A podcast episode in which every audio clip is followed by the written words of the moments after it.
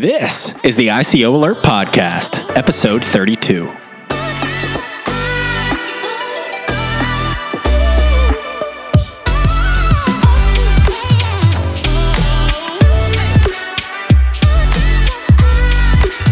I'm your host, Robert Finch, founder of ICO Alert. ICO Alert maintains the only comprehensive list of every single initial coin offering that includes all of the active ICOs that are happening now, as well as all of the upcoming ICOs. You can check out the full list on our website at ICOalert.com.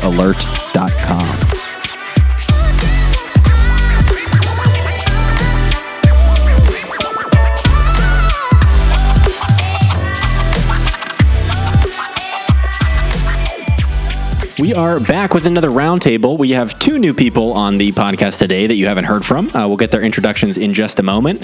Uh, the roundtable, if you're not familiar, is basically just a casual crypto discussion about current events, coins that we're passionate about, um, and other general happenings in the crypto space by members of the ICO Alert team. Before we get started, it's important that I do disclose uh, that this is not financial, legal, professional, or tax, or any other kind of advice. We're simply talking about our own opinions, and our opinions do not reflect the views of ICO Alert the company. Uh, it is also important to disclose that members of the podcast who are speaking own the following currencies or tokens Bitcoin, Ethereum, EOS, Monero, Ontology, Neo, BNB or Binance Coin, and Bitcoin Cash. Without further ado, let's get to it. Welcome back to another episode of the ICO Alert Roundtable. We have two new people that you haven't heard before on the show. Uh, we'll go ahead and start with introductions. Uh, I'm Rob Finch. I'm the CEO of ICO Alert. I'm Peter Kay. I'm the director of globalization here. I am Kyle Protho. I'm a data analyst. Joe Argiro, data analyst. Zach Quezada, VP of Business Development. So we're all here. A lot has happened since we did the last roundtable. I think it was probably two, two and a half weeks ago. Um, one of the topics we wanted to cover first uh, was exchange relocation. So it looks like Binance, you know, if you guys have seen in the news over the last couple of weeks, relocating their exchange from Japan to Malta, I believe is what it is. So kind of interesting to see them doing that. Yeah, I'm interested to hear you guys' uh, opinion on this. Uh, I know they were relocating from Hong Kong. Is that? Oh, I thought it was Is that where Japan. Mm, I'm, I could be wrong. Yeah, could we be could wrong. look that up. But I, I think Binance has offices in, in both, but Ah. they're technically based in Hong Kong. Okay. And they maybe they looked at Japan, but yeah, now they're very strongly looking at Malta. Is that just regulation as far as like the- what's going on in China and in Japan right now? Is that why they're moving to Malta? Yeah, I believe so, and they're kind of being forced out maybe by fear of regulation in those Chinese markets. And uh, one unexpected advantage that I've been reading about is that Malta may let them introduce fiat pairs and fiat currency into their exchange. Really? For all fiat or just the Yeah, in other words, Malta? bringing in fiat. I don't know, right? Yeah, they might have to Malta- get Maltese uh, Malta currency. d- dollars. They're going to pump their own fiat. That's good. No, of course, Malta thinks that they can really boost their economy by bringing in Binance. Probably.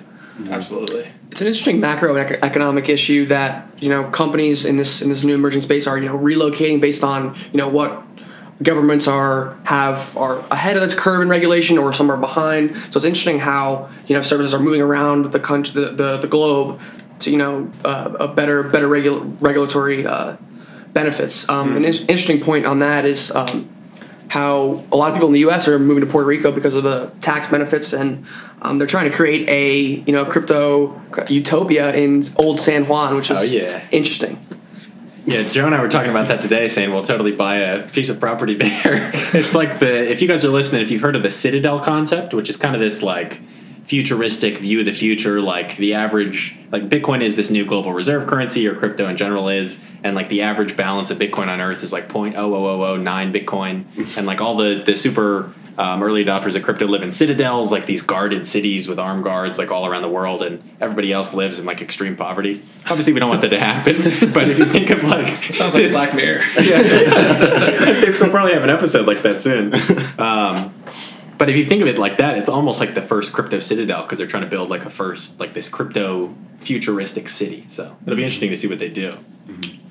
I wonder how the whole uh, exchange headquarters location deal will work out as um, exchanges become more decentralized. I wonder if that's even going to be an issue at all, or if governments will try to step in and still try to stake claim into decentralized. Look, like you have one computer here, so you have to comply with our regulations. Uh, that's interesting. See how far they stretch. Binance plans to launch a DEX in the coming months. Uh, but also part of the Malta move is that they plan to start working on a way to be a framework for ICOs as well. Oh, and the. Maltese government knows about that, the, the prime minister tweeted, "Welcome to Malta Binance. We aim to be the global trailblazers." There's a buzzword for you in the regulation of blockchain-based businesses. So they really want to be. You know, this is their chance to put Malta on the map. No offense to any Maltese listeners, you know, but like Oh, where's Malta? uh, it's it's in the Arctic Ocean, yeah. north of north of uh, Scandinavia. The Arctic Ocean. No, it's in the Mediterranean. yeah. I was like, what? It's like, I don't think so. We're all showing our ignorance. Um, So, what, explain to me the reasoning for Binance creating a decentralized exchange. Wouldn't that isn't that counterproductive to the life of their company? Maybe. I mean, by decentralizing, I mean, let's be honest, the creators of Binance could then avoid sort of the regulatory risks that come with being centralized. Mm. Um, they've made their money, so decentralizing it after they've made money, I mean, and they can still take a fee. yeah, they could. Yeah, Okay, they could still take a small, a small fee. and they they might trade in in BNB. On the Well, that's the goal. Yeah. But it's gonna it's basically to pump their token. I mean, I say I don't say that to discredit what they're doing. I think it's good that Right. they're moving to a DEX, but the whole blockchain that they're launching is gonna operate with BNB. Of course, they might still share liquidity like Bitfinex does plans to do with with Ethfinex or Mhm. Ethfinex. Uh, they can share liquidity across between the centralized and decentralized exchanges, and you've always got your people like your big financial types that they're not going to be on a decentralized exchange at least for this foreseeable future. They Yeah. want custody. You know, they want someone to have custody of their assets, so they'll still be on the centralized. So It's so funny, like paying someone to take away your freedom and add counterparty risk to your trade. Like it just doesn't make sense to me. I know like their investment agreements require them to have custody, like they can't hold the assets, but Mhm. it's just crazy to me that you would choose that option over something else. But I agree with you, Kyle. I think it is probably just them trying to dodge the regulatory ramifications of it. Like even with them listing, what was the name that recent ICO that got shut down? Centra, no, Yeah, I think it was Centra. Right. Centra Tech. Yeah, anyway, Binance had them listed. So like that's a good example where if it was decentralized, they could say, "Oh, we didn't list them. A user put put that trading pair up like it wasn't us." Right. But in this case, like it's very obviously Binance that listed Centra. Like, They yeah. still kept them listed too after Yeah. the, after the huge dump. So we're going to see what happens. Well, it amazes Maybe it's going to be like like- BitConnect. Yeah, exactly. I mean, BitConnect still trades today, I think, for like a very low price. But it amazes me that that stuff still lives after something like that comes out. People still trade it all the way down to nothing. I don't know if it's bots or what, but it's it's just interesting. Well, yeah, there was recently there was a Zcoin. I I thought this was hilarious. There was a Zcoin pump in the middle of the bear market we were still experiencing last week, and it's because CoinMarketCap accidentally listed a Zcash. Uh, pair or exchange or something as Zcoin. Easy mistake, Oh, right? no. But the bots picked up on the sudden jump in in the quote unquote Zcoin price, pumped it, um, and then you know when when the people started realizing it happened, it dumped, and the bots then picked up on that as being like a, a chance to buy the dip And bought it So again. there's this, there's this huge Zcoin like this chaos in Zcoin because of this one mistake that CoinMarketCap made. That's Wow. crazy. that shows you the power that CoinMarketCap has. Like when they removed Korean uh, exchange prices from the average during the big bull run, and then re-added it for some pairs, but not for others. It's very weird. like they can they can change that ranking if they want in a lot of different ways. kind of interesting. So we tweeted out uh, to the community for questions. Did we get anything? Keith? Not yet. Not yet. We just still sent out the tweet. If you guys are listening to us, um, even if you don't see a tweet come out, tweet us a question at ICO Alert on Twitter uh, for our next roundtable. Um, interesting news today. If anybody's been following uh, the EOS price, it's it's gotten totally out of control. I don't know if it's because of the, the EOS stack airdrop that's coming up, or if it's because Antpool, which is Jihan Wu and uh, Bitmain, um, it's basically one of their their giant mining pools, announced that they're going to run for an EOS block producer, which I don't know if is really a good thing for the the long term health of the network, but um, it- because it's not proof of work, it, it they shouldn't have as much control or nearly as much control over EOS as they do over Bitcoin. But hmm. it's interesting to see other big names in, in other crypto kind of come into EOS now. I thought this wasn't going to be an EOS. Well, you know, we got a little lull there, no community questions, bring up EOS, chill it a little bit. Maybe it's just a Wazi. Maybe it's a Woozy. Maybe. Who knows? Maybe this is a Gall at his computer just pumping just it. pumping it? Mm. Yeah. Whale gall. He really didn't get liquidated. He actually made a shit ton of money, and now is a I mean, I kind of have a really like newbie question about EOS. So, of course, one of the one of the general criticisms of dele- uh, I'm sorry, of proof of stake is that the more money you have, the more you can control sort of how that blockchain sort of devel- develops or is uh, verified. Right. Um, how does EOS protect itself? Because I know it uses delegated proof of stake, but couldn't someone just name themselves as their own like delegate? If you have enough money to do so.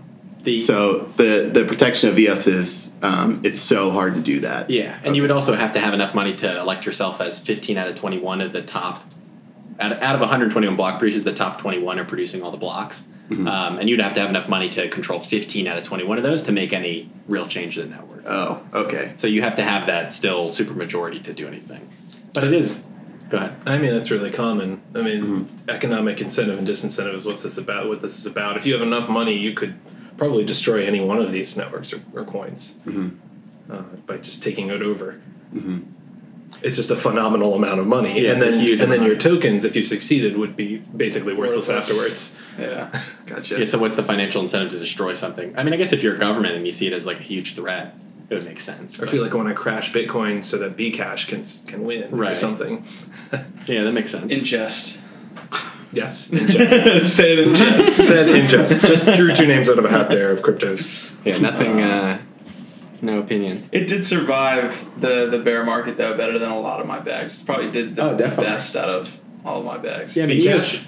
No, No. EOS. no, I don't think Bcash did Bcash has never made it into. It was like consistently gaining yards of me. relative to Bitcoin and Ether, and I think is an at an all time high relative to Ether today. Yeah. yeah when yeah. everything else was still going down, including Bitcoin and Ether. So Yeah, so. EOS is down 30% in the last 90 days, which is way better than the rest of the market. The top 20 uh, was down, you know, 50 to 75%. So EOS is holding up well relative to the competition.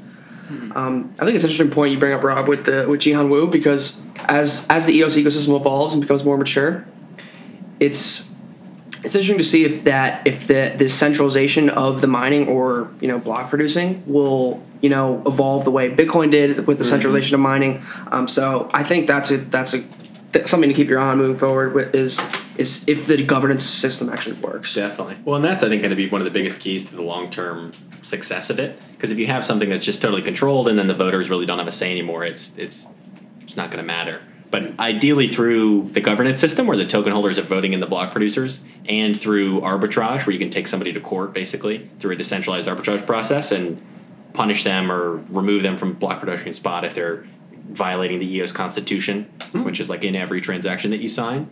Um, hopefully, those things will eliminate that from happening. So, for example, one of the things in the EOS constitution, or that's most likely going to be in it, is you can't pay people to vote for you. So, in every other delegated proof of stake system, like Lisk and Rise and all these others, um, within those, generally there are these block production cartels that all vote for themselves because they're all financially incentivized to vote for each other, keep each other locked in, and then pay the people that are voting for them. So they give the people voting for them a percent of the block reward to incentivize them to vote for them, even though they may not be upgrading their infrastructure or expanding the network or doing anything to help the network long term.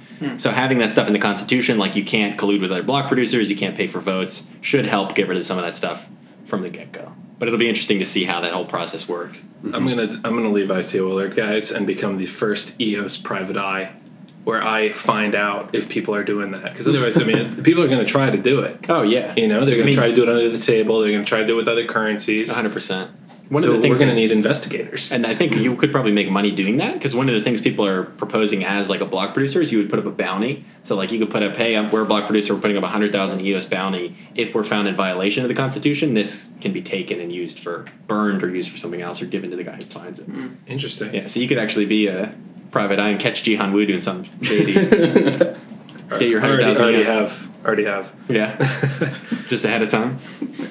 My first recollection of cryptocurrency was when I got invited to that Slack, that that, Slack that we're in. Oh yeah, And your picture is now dead. yeah, yeah, that Slack's way dead, but the picture is just Jihan, like the, the black and white. So I always think about that when we talk about Jihan. Jihan season. That Yeah, was back in the Jihan day. Yeah, season. I forgot about that. Yeah, that was fun. It definitely was Jihan season back then. Oh yeah, big time. That was last year at some point, I guess. hmm That Slack has now died. It was a pretty quick death. What else has happened in the crypto world that you guys saw that caught your eye? I think Well- Joe had something, right? Uh, yeah, so uh, actually the biggest gainer uh, in the top 50 is actually Ontology, which is sitting at tw- uh, 21 on market. And in market cap right now. You mean seven day gain or, or what? What or what timeline? Ontology's up 220% in the last uh, month. Wow. Um, so the biggest gainer, um, it was airdropped onto Neo. I luckily got in at the right time. Um, so What does yeah, it do? so- what does it okay. do? Tell so us about it. ontology is you know part of the broader theme of connecting you know the enterprise and the enter- enterprise like level companies to transitioning them to the blockchain. So it, it works in in tandem with Neo to facilitate enterprises to create permissioned and unpermissioned blockchains and just essentially transition companies' databases to, to blockchain. So it's like a consulting company? Yeah. Um, it's actually owned by a company called OnChain. It's a it's a Chinese project. It'll be creating blockchains for enterprises, whether public or private, and linking them into the Neo ecosystem. But why do Uh, they whether need it's it? through NeoX or, or some other, you know, link. What does the token do? Is it ownership in that company? The token serves as a way to the what ontology is really going for is trust, identity, and data exchange, which works hand in hand with Neo's, uh, you know, like decentralized ecosystem, to which is a public blockchain. So all the benefits that go along with a private blockchain, kind of like linking those two worlds together. That's like Rob's go-to question. Like if anyone brings up any ICO or coin, you know he's gonna ask you what is the project and expect you to completely utterly. I feel like that's out good your to know. Like if you're gonna it's true. shield It's something, you got to know what it does. Yeah. Very true. Because there have saying been many times where I'm like, "What does it do?" And people are like, "Oh, I don't know." Yeah. It's like, well, then why that's- did you buy it? And that's I mean, a I know- shame. Like because it- it had cool letters. Because somebody on Twitter told me to buy it. So Go ahead. it. Yeah, no, I was gonna say it's a shame. I mean, these are called utility tokens, so it's perfectly a valid question to ask. What is the utility of this thing? What makes it so valuable? There's not only ontology, there's also ontology gas. So there's there's something being planned here in, within the Neo ecosystem. And I, I personally don't. I know what OnChain does. I know about partnerships. I know about ontology, but I personally don't know what the ontology token is for. I'm gonna have to find that out pronto. Yeah, that's interesting. I didn't buy any, but What was it? Was it 100% airdropped? it was 0.1 for every one Neo. I think it was point two, but yeah, just airdropped onto Neo. Oh, it was 0.1 for me. And it's it's uh, Should've got an early it's, it's indivisible actually like Neo. So you have to own uh, integers. Oh, Of interesting. Why is that? Why isn't Neo point. divisible? It's so hmm. weird to me. Like, how can you not be divisible? I know that Ethereum doesn't support decimal points either, and it's all implemented client side. Like, so that's why you have point, blah, blah, blah, blah, blah.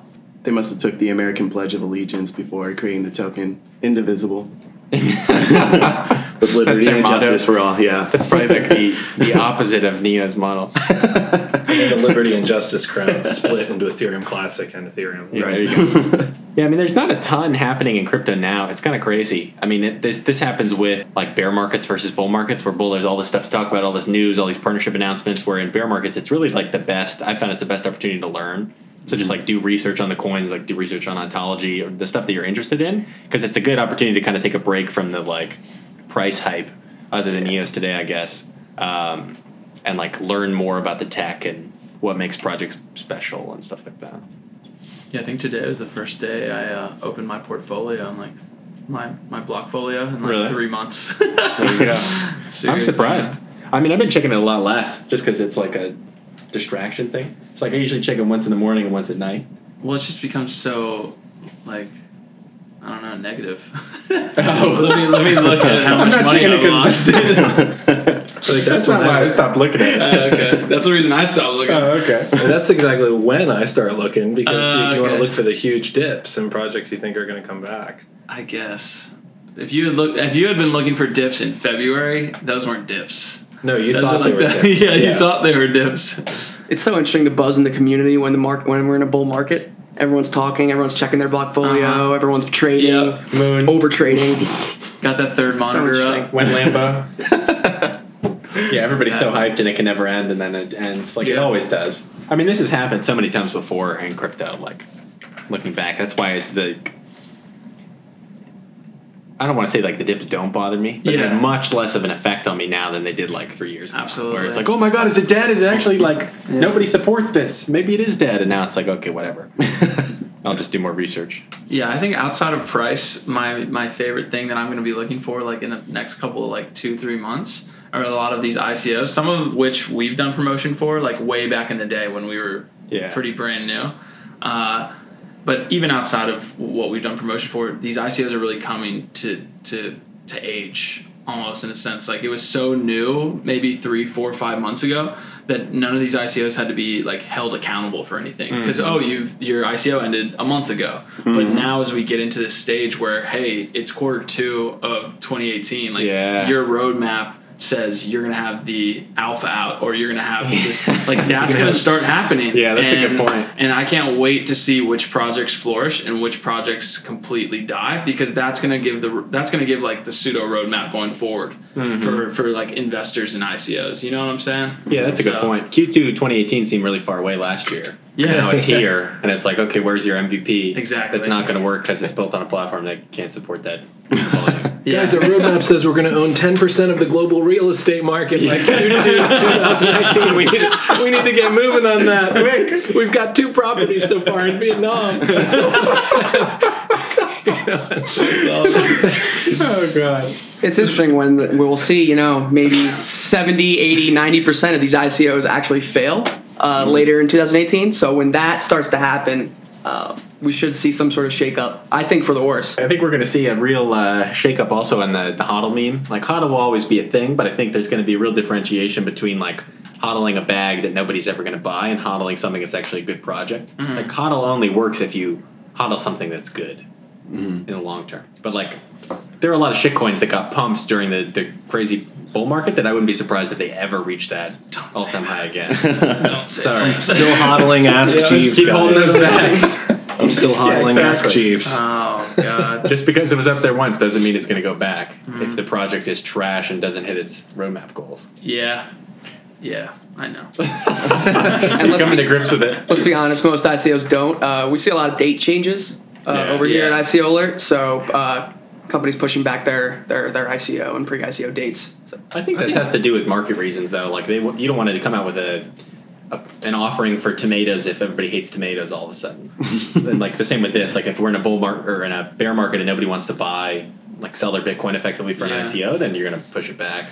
Yeah, I don't know if mm-hmm. we've talked about this because uh, again, I haven't been in this. It's great to be back, by the way. Yeah, To- welcome uh, back. Yeah, thanks. thanks. Uh, but I don't know if you guys talked about this before, but something that's going to have an effect on those roadmaps are a, a lot of these companies that raised money in January, February have like half of the ether Yeah. that they thought they had. That's because they all kept it in ether. Yeah, exactly. It might even be less. It might even be It half. might be twenty five percent of. So yeah, so instead of having ten mil, they got five, and they thought they were they they budgeted for that, That's which crazy. is retarded. But I mean, that shows you why you have to diversify as like a business Mhm. out of crypto in some regard. Like if that money is what's going to keep you alive, basically during Yeah. A bear market. Like it's easy when Ether goes from eight hundred to thousand in a week to be like, let's keep it all in Ether. Yeah. But then when it goes to three hundred, it's like, oh, maybe we should have kept half in fiat or something else, Bitcoin. That's one of the reasons I'm a little bit more lenient than I think a lot of people are on dev teams missing their roadmap a little bit.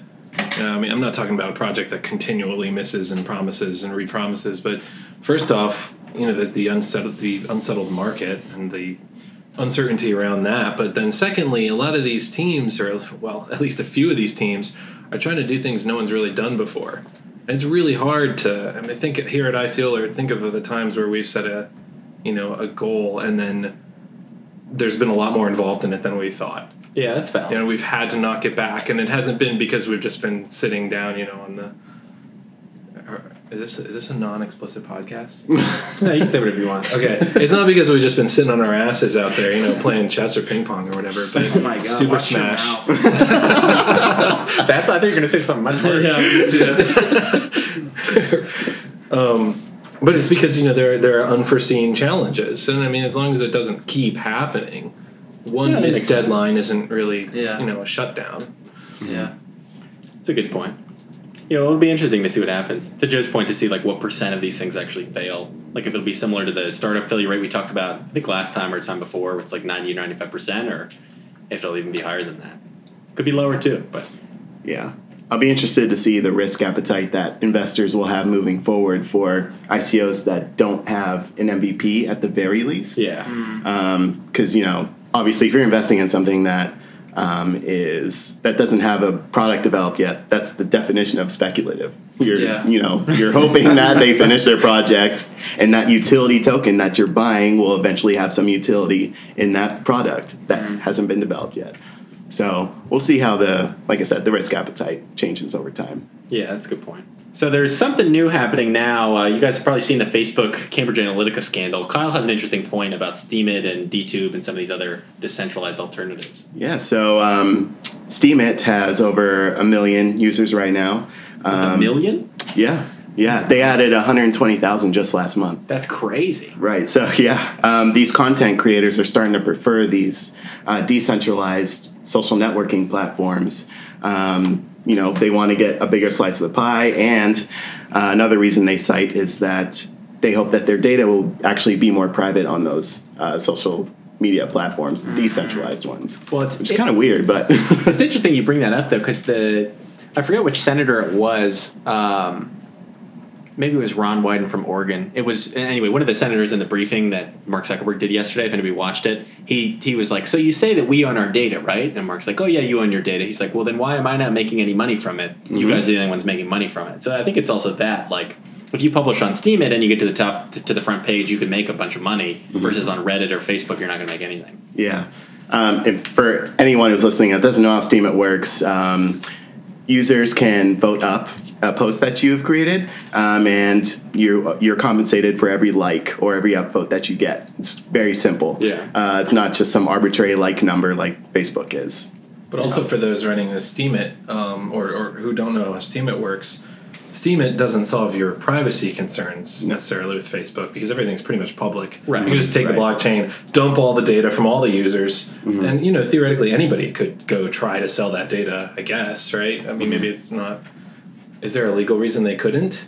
But it doesn't matter. It's, think it's all public I don't think anyway. so, Why would anyone buy it? You know, so we still haven't seen. And it's the, all anonymized through like usernames anyway. I guess, but it's convention to post an introduce yourself post that that introduces your name and links to your other Oh, really? social accounts and everything Oh, wow. Hmm. as your first post, so that the community trusts you. But we're still waiting on a solution that can really be like a Facebook replacement, where you can share with circles that you define of friends or family or whatever, and expect that data to remain there and not go off to some research firm to help, you know, influence whatever. That's a good point. I mean, there really isn't an alternative. That was what another senator said about alternatives. Gall mentioned that today. Uh, yeah, that he asked uh, Zuckerberg what his direct competitors were. Yeah. and he didn't have the clearest answer. Tom. How do you, how do you think Tom, Tom, and is feeling? MySpace. Tom is like, thank God MySpace didn't take off. That would have been me. Squirming. Yeah, he's happy with the money he made. I'm sure. Mhm. I wonder what he is up to. What's MySpace Tom up to these days? MySpace Tom, I can look it up. You can take a look at that. Uh, to your point, Peter, though, I think I don't mean to like bring us back to EOS, but Dan, when he's working on like Yes, you do.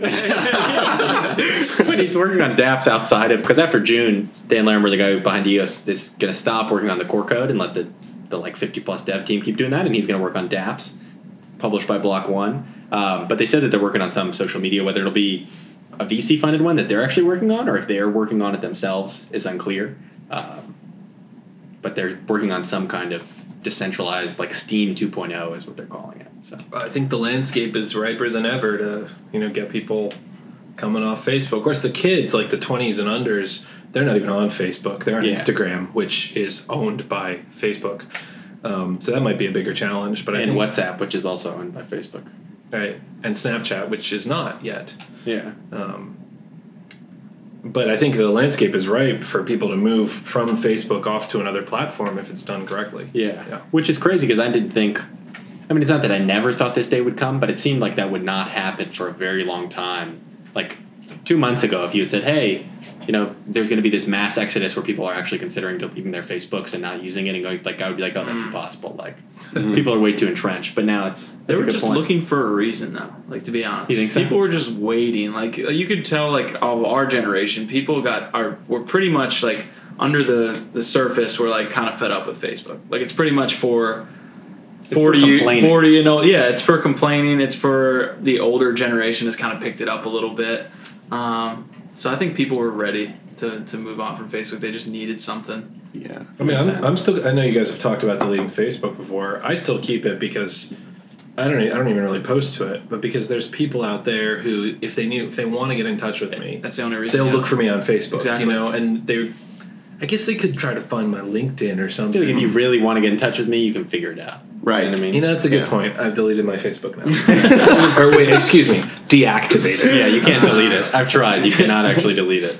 You can't delete it. No, there was another post came out about. I mean, it's obvious you can't delete it when you go to click delete and you go through it, and then you log in accidentally 18 months later with your autofill data, and you're like, oh, everything's still here. It's not deleted. But somebody posted a screenshot of like one of the databases. I don't know if it's legit or not, but it was like an item gets marked as deleted in their database, but is not actually deleted. It's just marked as like the user deleted this. There's two quick points on that. First of all, Zuckerberg was caught, or you know, whoever manages his messages was caught deleting messages, unsending messages. Which I mean, it's fine. That's not a crime. But you can't do that as a Facebook user. you can never unsend messages. So uh-huh. Facebook says they're going to implement that.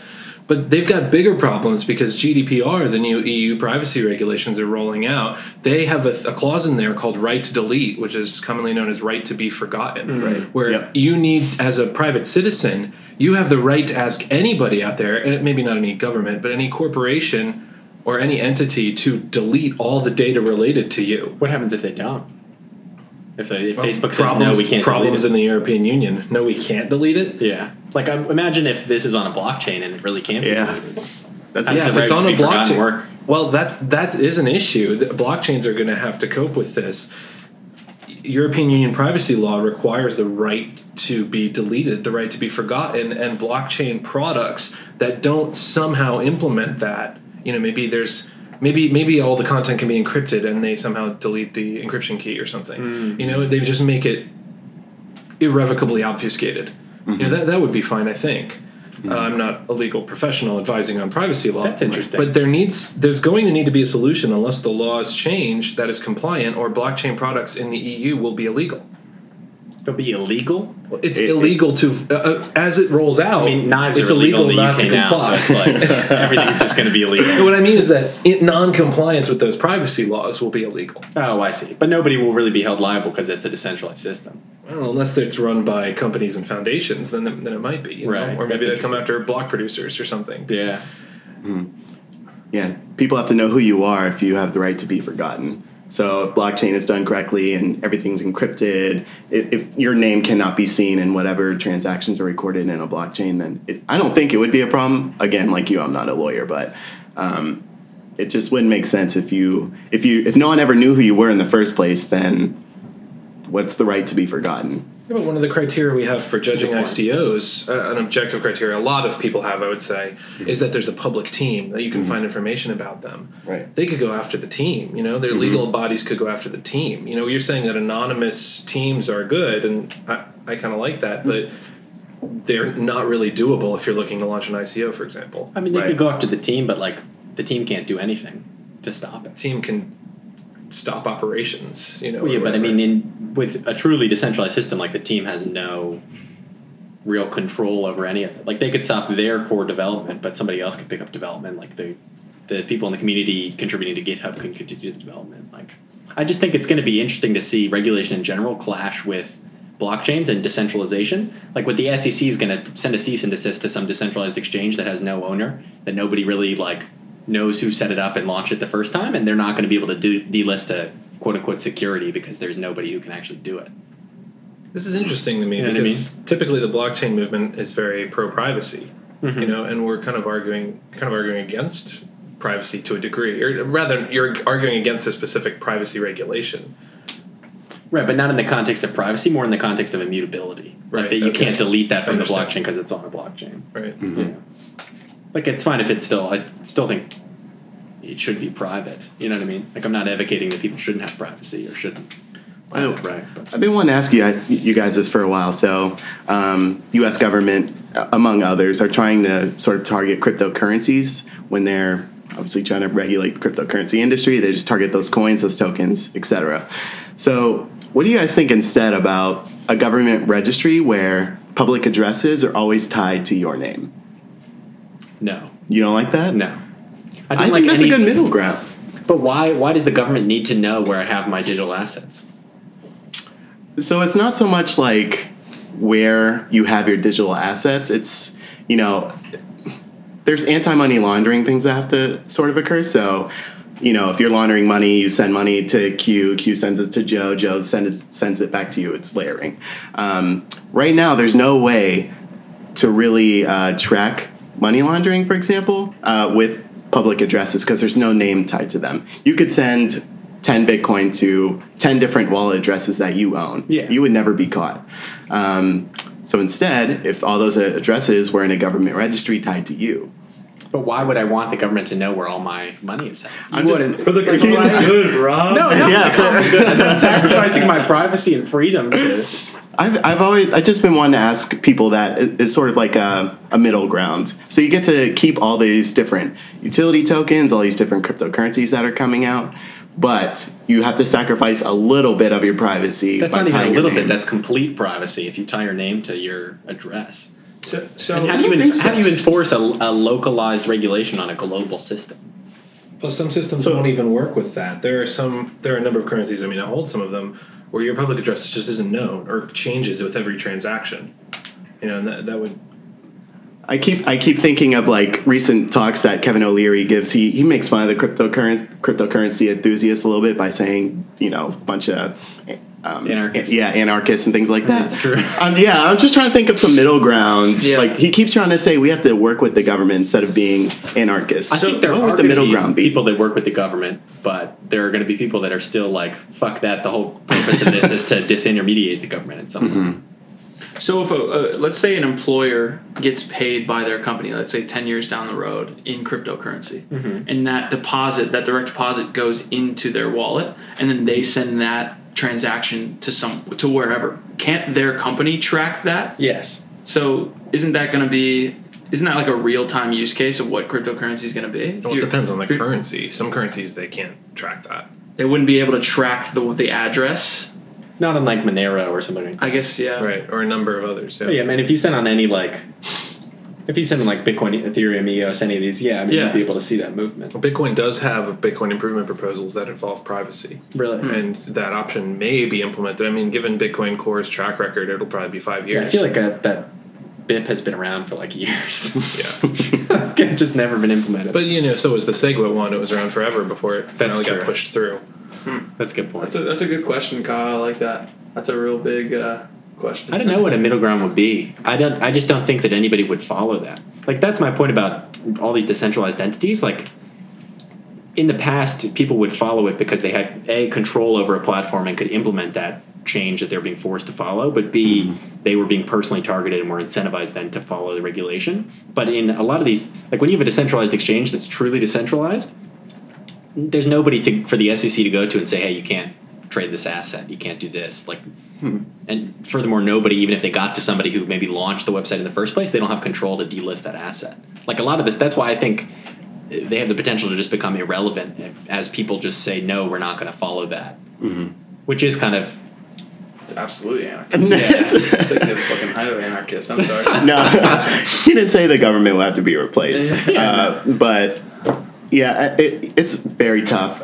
and you still got to play by Big Brother's rules while Big Brother exists. So it's like, I'm not advocating anybody break any laws. One Yeah. of the problems you're going to run into that, I think, with that is that if you keep creating these systems that can't be regulated or can't be, you know, no one abides by the government regulation, the government, there are steps that the government can take to try to shut this thing down if they really wanted to. Like, no money going to exchanges, businesses are not allowed to accept crypto, you know, things like that.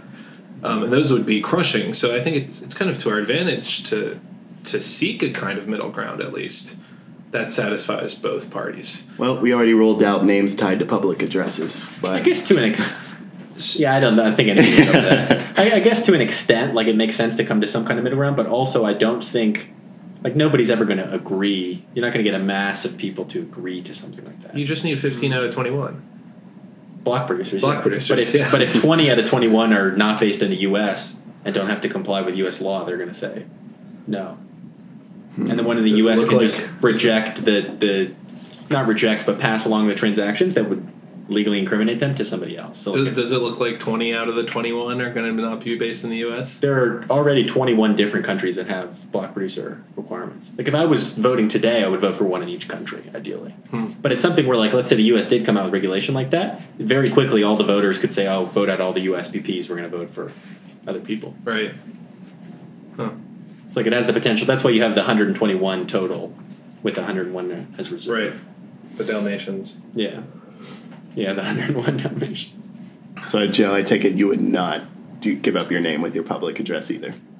No, I wouldn't like that. And my gut feeling, my gut feeling on data privacy is that, the, I, I mean, the the solution that makes sense is somewhere in the middle, but I just don't see where that what that looks like. So it's either it's like a light switch. It's either completely give up your identity, um, which I believe is the way EOS uh, envisions the future, or go something completely dark and private. Um, so I think we'll see two different solutions come about in the next in the next couple of years. Um, one being completely Yeah. private, and one being um, having your ID attached to everything. I agree with that. I think that's probably what we'll see is like a, a total split. Like there will be people who just operate completely on like Monero and other privacy chains, and like a version of EOS that, or like a an interoperable chain of EOS that has zk snarks implemented, but then the rest of the chain is public tied to your identity for like arbitration reasons. Have you guys tried to use the fa- the Facebook setting where they tells you like how they uh, Oh, how they Produce identify ads for you? you? Uh-huh. you haven't tried that? Uh, It's If you go- sadly wrong about me. If you go to settings, you go to ads. This is for the people that are following along. If you go to settings on your Facebook profile, Let me log into my old Facebook. yeah, you go to ads in the left corner, and then you go to your information and click your categories. So I'll, I'll give you a snippet of mine. Mine says my birthday's in May. I'm away from my family. arts, and, arts, entertainment, sports and media, business, finance. I use a mobile device. Uh, use a mobile device four to six months. I don't know what that means. I'm away from my hometown. U.S. politics. It says I'm conservative. Personal care and home services, education libraries. I access Facebook with an iPhone X, and I Facebook access with a Mac. How's it make you feel? This is creepy. don't. It's, it's creepy as shit. Man. I'm trying to get in. It's creepy, creepy as hell. Oh, there's more. Oh, I'm in. Frequent traveler. Multi, multi, oh, multicultural affinity. I'm African American. Yes. All right, so go to settings, ads. Then what do I click on? uh, you're gonna go to Your information, your categories. Yep. Your are fun, interests? Your information.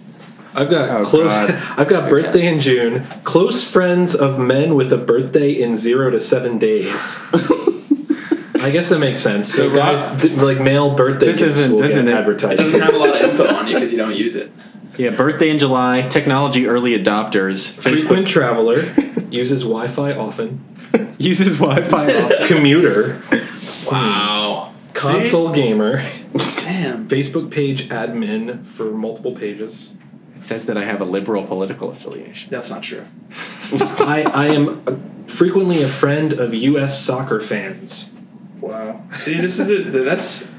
It makes so it gives you a little bit of a weird feeling. Like the more information that they, like I feel like Rob's didn't have a lot of info because he doesn't use I've it. been on in like two and a half years. Yeah, Right. but like mine, when it says like I'm away from my family, like That's kinda kinda- spooky. It, it's very spooky, definitely. So, yeah. Just I- imagine. Go ahead. Uh, I was gonna say I don't I don't care that they I, I honestly don't care that they have this data about me, but it just it's so fundamentally like annoying. I guess if they're selling this data to whomever and I don't get any slice of it. Yeah. That's just That's what that senator was pissed about. He was like, "You make forty billion dollars a year off of our data. We don't get anything. We do ads. I mean, you get the platform. Well, You get to Senator, use we the run ads. Senator. That was so funny. that was the best meme that came out of the whole thing. How do you offer a free version? He was like, Senator, we run ads, and the look on the senator's face was like, oh, he like smiled and was like, oh, very nice, like nice job, you got me. Zinger. Yeah, I had no idea. Clearly, has not used it before. So I found Tom. Tom from MySpace. Yeah, Tom from MySpace. He's on Twitter at MySpace Tom. Uh, his first tweet is real question: Why are taxi drivers consistently angry and Uber drivers chill? I want to say it's, and I just want to throw that question out there because I think it's a funny question. But it's probably because if you get a three star rating as an Uber driver, you no longer have work. Yeah, hundred percent. Uh, There was a tweet that I retweeted the other day that was like, Uh-huh. "Here's how the Uber rating system works," and it was like five stars, a ride happened. One to four stars, like potentially jeopardizing the livelihood of a random human.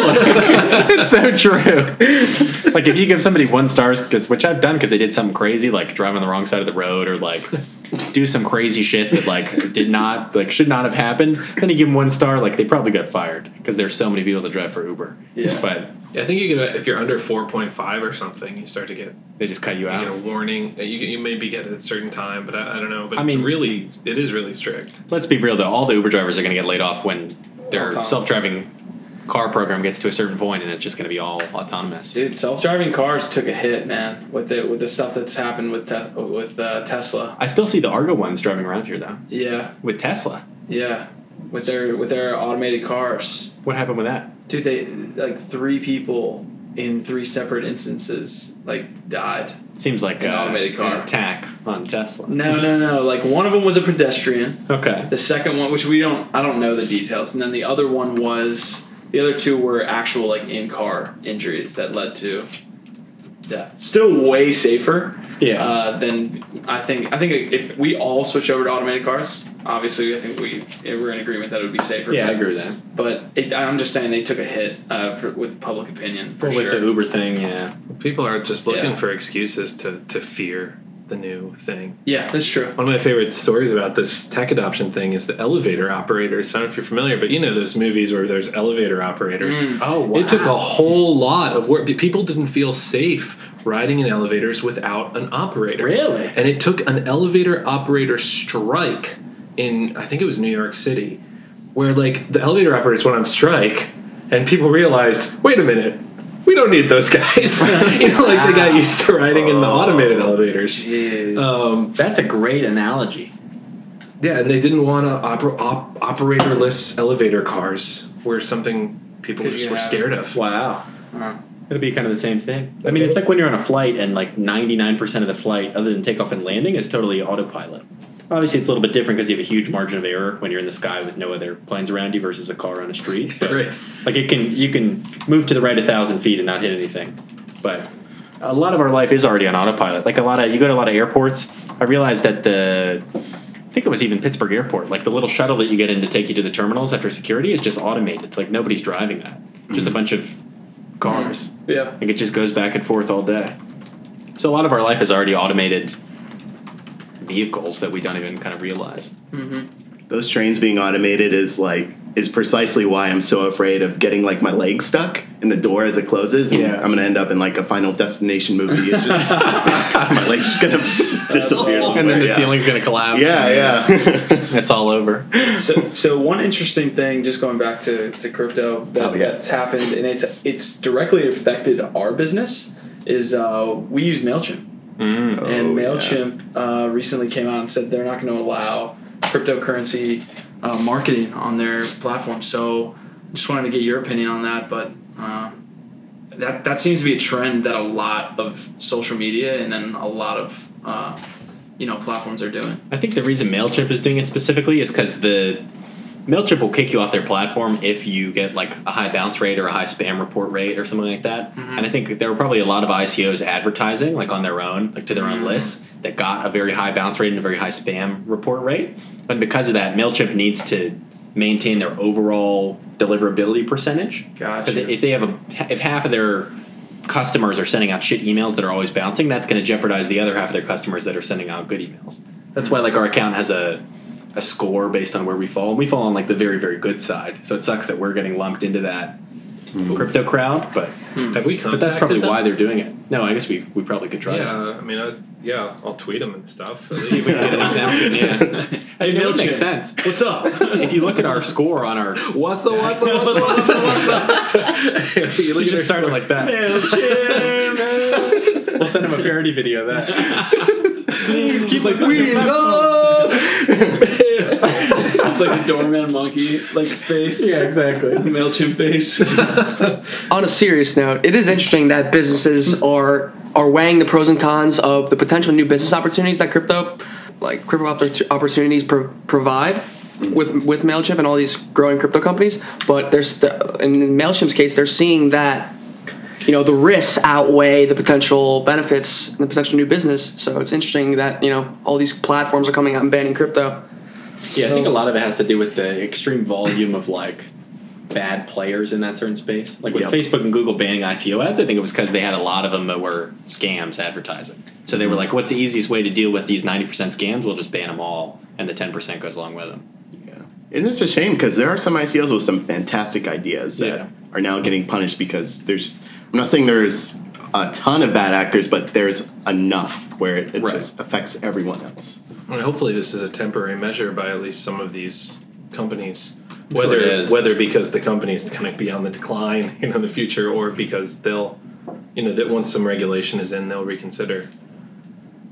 I mean, I think it'll be like if you look at Korea, for example, where they didn't know how to deal with ICOs and crypto, so they just banned it all to like stop it, mm-hmm. and then they they basically came back out later and said, okay, here's the like rules you have to play by. I think it'll be the same with Facebook and Google.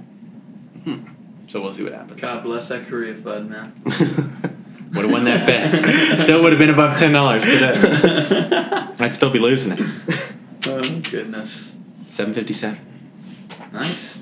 As we speak. Oh, so you're the one tracking me yet. So you are who you hate. I am who I hate. I get a stomach ulcer with every EOS price update you give me because Really? I've just been tortured all day. I've just been waiting to buy. Yeah. It'll dip, it'll correct. A little bit. A little bit. We just came out of like A a month long buy opportunity. I know. Yeah, that's so true. It's just weird though. Like today, for some reason, I just woke up with this need to buy it today. Because Yeah, maybe maybe everyone else conscious, did. everybody else did the same I guess, thing. yeah. So it hit you, and you were like, "I gotta buy," and everybody else did, and then we're on this run. And that's it, man. You're not in the mind control Slack channel. You don't know about the the update we pushed today. Yeah. No. Those are my favorite people. Bitcoin at 16k. They're like, damn it, I would wish I would have bought it at eight, and then it goes to six. And they're like, No, "I'm not gonna buying buy it." that shit. Shit's dead. Yeah, so Here's your opportunity. yeah, here it is. I was Nope. listening to a really popular podcaster. I won't name who he is. Uh, we might have met, and no. uh, he was he was promoting dollar cost averaging throughout the entire bull market, which makes sense. You know what I mean? Huh? It's not me. I thought you were talking about me. No, no, no, no. no I was like, no. I'm not really No, he's not. You're Not, not that- you're not that associated. not- he's not in the ICOs. He's not associated with ICO Alert at all. Okay. All right, so he was promoting dollar cost averaging through 10k, 11k, 12k, 13k, 14k, you know, and now it's at 6k. He's like, well, I'm kind of reevaluating the market. Now's not really a time to dollar cost average. I'm thinking, what? That's the whole point of dollar Now's- cost averaging. Now is a much, yeah, exactly. But if you're going to take it, you know, not very literally, now is the perfect time to dollar cost average compared to like 18k. Uh, I don't know. With, with dollar Yeah, cost that's averaging, you're supposed, and when the price tanks, you're supposed to buy more, and when the price is steadily going up, you buy less. He Right. didn't- so basically, the guy didn't follow his plan for dollar cost averaging. Right, and But it really good- surprised me because he's all about plan. That's a good note about like any, but like a lot of people will like buy into a coin and then say, all right, I'm going to sell at this point and I'm going to like buy more at this point, and then that happens and they don't follow it. Mhm. Like you have to just follow what you said. This is not investment advice; it's my personal philosophy. But you have to follow what you said. So if you said, "Oh, I'm going to sell EOS at fifty dollars," you have to sell that chunk at fifty dollars. You can't. Oh no, now I'm not going to because I think it's going to go to seventy. Because then you're just riding on your emotions the entire time. Versus like setting a plan ahead of time and saying, "This is what I'm going to do," and then actually sticking to it. Investing is, is psychological, and it's a perfect segue into like you know, behavioral finance and the way the way people think, and they, they don't always act rational when it comes to money. So It's true. It's very true. I think it's probably a good place to stop, unless anybody else has anything to contribute for this week. I know this week was kind of light. There's not a lot happening uh, in the crypto space, which is why we took that week off for the roundtable. Um, we'll be back next week if there's enough news, but if not, um, catch us the week after that. Yeah, let's do it. all right. Later, guys. Guys.